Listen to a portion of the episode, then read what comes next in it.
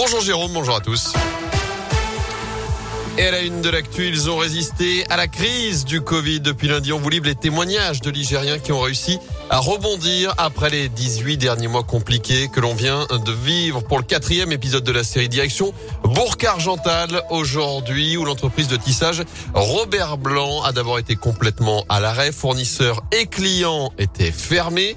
Mais depuis un an, elle s'adapte à la demande du marché. Elle recrute même des couturières désormais. Et surtout, elle innove. Pauline Gibert est chargée de marketing au sein de la structure. Ça a été un chamboulement, mais qui nous a permis aussi de revoir notre activité, d'ajouter encore plus de compétences, on va dire, à notre arc. On ne faisait pas forcément de confection. Et là, euh, on a utilisé notre tissu qu'on fabrique toujours, notre savoir-faire, pour ensuite euh, ajouter de la confection et donc euh, proposer des masques encore plus respirants, adaptés pour la pratique sportive, par exemple, puisqu'on est amené de plus en plus à porter des masques aujourd'hui. Ça permet effectivement aussi de nous élargir sur ce qu'on peut faire. Et au final, ça a été un chamboulement positif qui a permis de se réinventer. Puis aujourd'hui, notre activité de base reprend et on a toujours les masques en plus. Donc ça permet de sortir encore plus fort pour demain.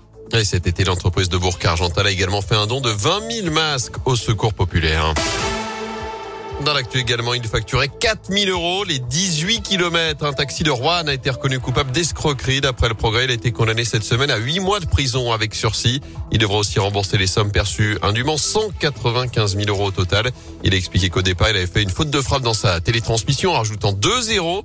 Mais qu'en voyant la somme remboursée par la Sécu, il avait continué. En bref, le nombre de naissances en forte baisse l'an dernier en Auvergne-Rhône-Alpes, la natalité a baissé de 3% selon l'INSEE. Ce sont 2800 naissances en moins dans la région. Souvenez-vous, elle a fait le buzz cet été sur le Tour de France. La spectatrice à la pancarte Allez au Piomi sera jugée aujourd'hui devant le tribunal correctionnel de Brest. Je vous rappelle qu'elle avait provoqué une chute massive lors de la première étape de la Grande Boucle le 26 juin dernier. Elle a reconnu une bêtise. Elle est poursuivie pour mise en danger d'autrui encore blessures involontaires.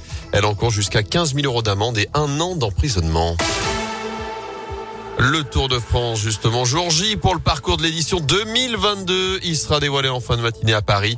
Radioscoop sera d'ailleurs présent sur place. On vous fera vivre cette présentation sur notre page Facebook Radioscoop Laurent et sur radioscoop.com avec où vous en parlez ces derniers jours. Un passage à saint l'été prochain. Ce sera aux alentours du 15 juillet. Ce qui est sûr, c'est que le grand départ sera donné de Copenhague au Danemark le 1er juillet, arrivé sur les Champs-Élysées trois semaines plus tard. Autre particularité, cette année, le grand retour d'un Tour de France féminin. Ah, ça, ça fait plaisir.